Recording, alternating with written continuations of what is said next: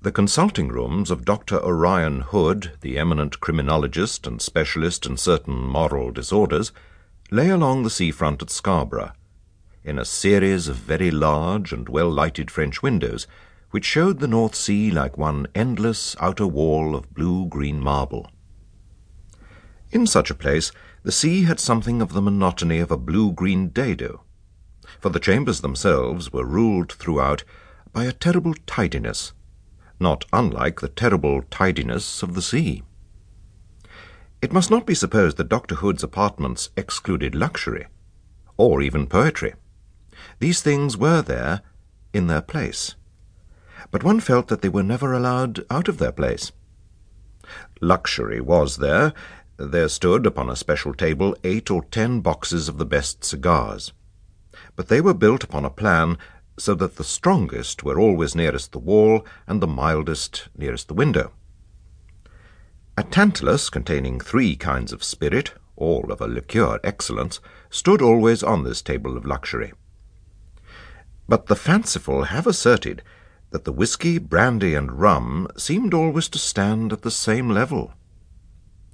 Poetry was there, the left-hand corner of the room was lined with as complete a set of English classics as the right hand could show of English and foreign physiologists.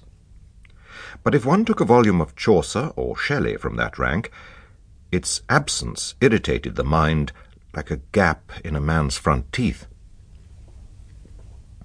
One could not say the books were never read, probably they were, but there was a sense of their being chained to their places like the Bibles in the old churches.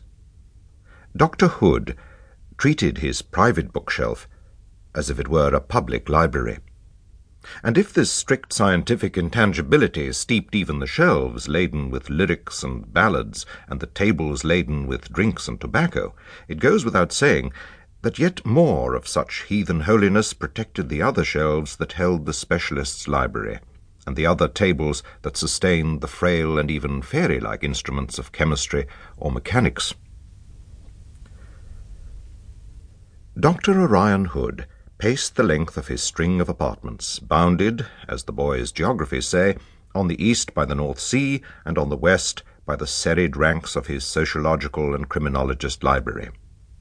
He was clad in an artist's velvet, but with none of an artist's negligence. His hair was heavily shot with grey, but growing thick and healthy.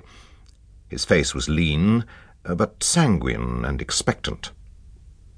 Everything about him and his room indicated something at once rigid and restless, like that great northern sea by which, on pure principles of hygiene, he had built his home.